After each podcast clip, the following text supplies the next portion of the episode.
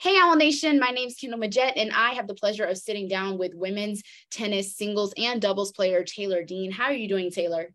I'm good. How are you? I'm doing well. Thank you for asking.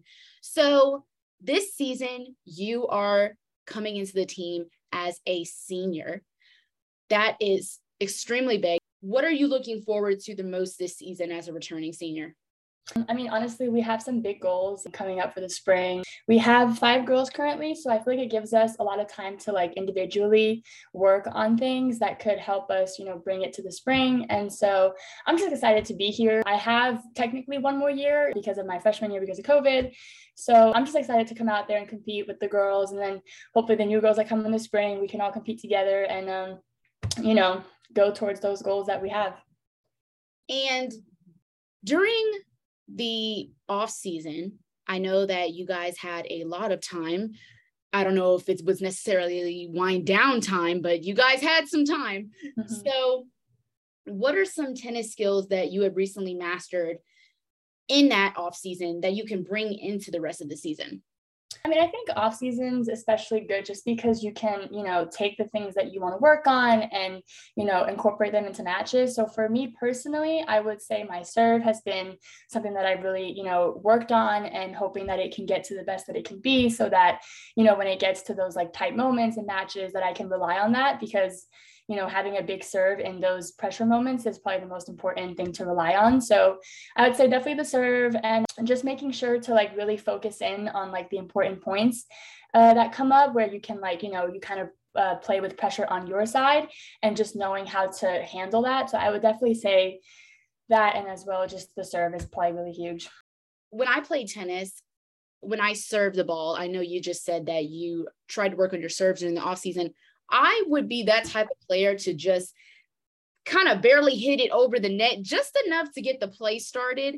Mm-hmm. But I know that a lot of players will do an aggressive serve, immediately get the point. Are you the type of player to hit a soft serve and play consistently from there? Or are you the type of player that aggressive serve, I want to knock the point out right away?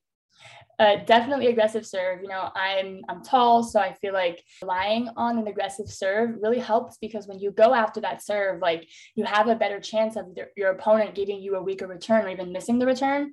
So I'd say for me, definitely, just because of my playing style, it would definitely be like aggressive serve and seeing what kind of ball comes after that. During the off season, what recreational and fun activities did you do with the time that you did have to wind down?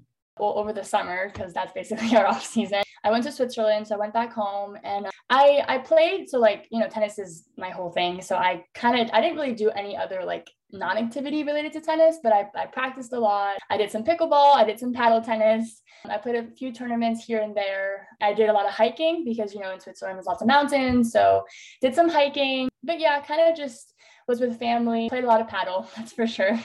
But um, I would say probably hiking was like the big thing that I was doing when I was down there. I was expecting you to say you went out of the state or something.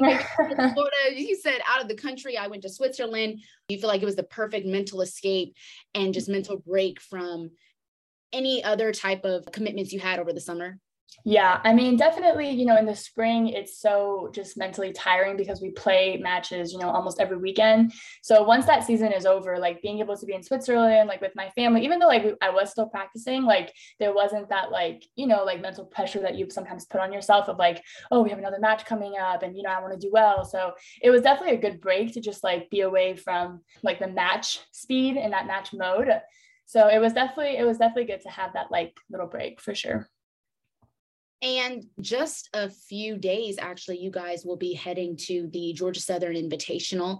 Mm-hmm. How are you and your teammates preparing for that? So, we've been really taking a lot of time in practice to do a lot of individual stuff that, you know, we felt like we need to work on because we had a match last weekend. And so, a lot of the things that we might have seen, we, you know, expressed it to the coaches. And so, we had a lot of like one on one time and we did things that really like matter to like the individual. So like for example, me and another one of my teammates, we took an hour and we spent it, you know, doing things that we felt like we needed to work on. And I feel like we've done a good job of that because this week was really just focusing on like all the little things that we could have done better and then like bring that into this weekend. I look forward to seeing how this tournament plays out. I wish you guys nothing but the best. Thank you so much, Taylor, for sitting down with me today. And mm-hmm. we'll see you next time, Owl Nation. Thank you so much.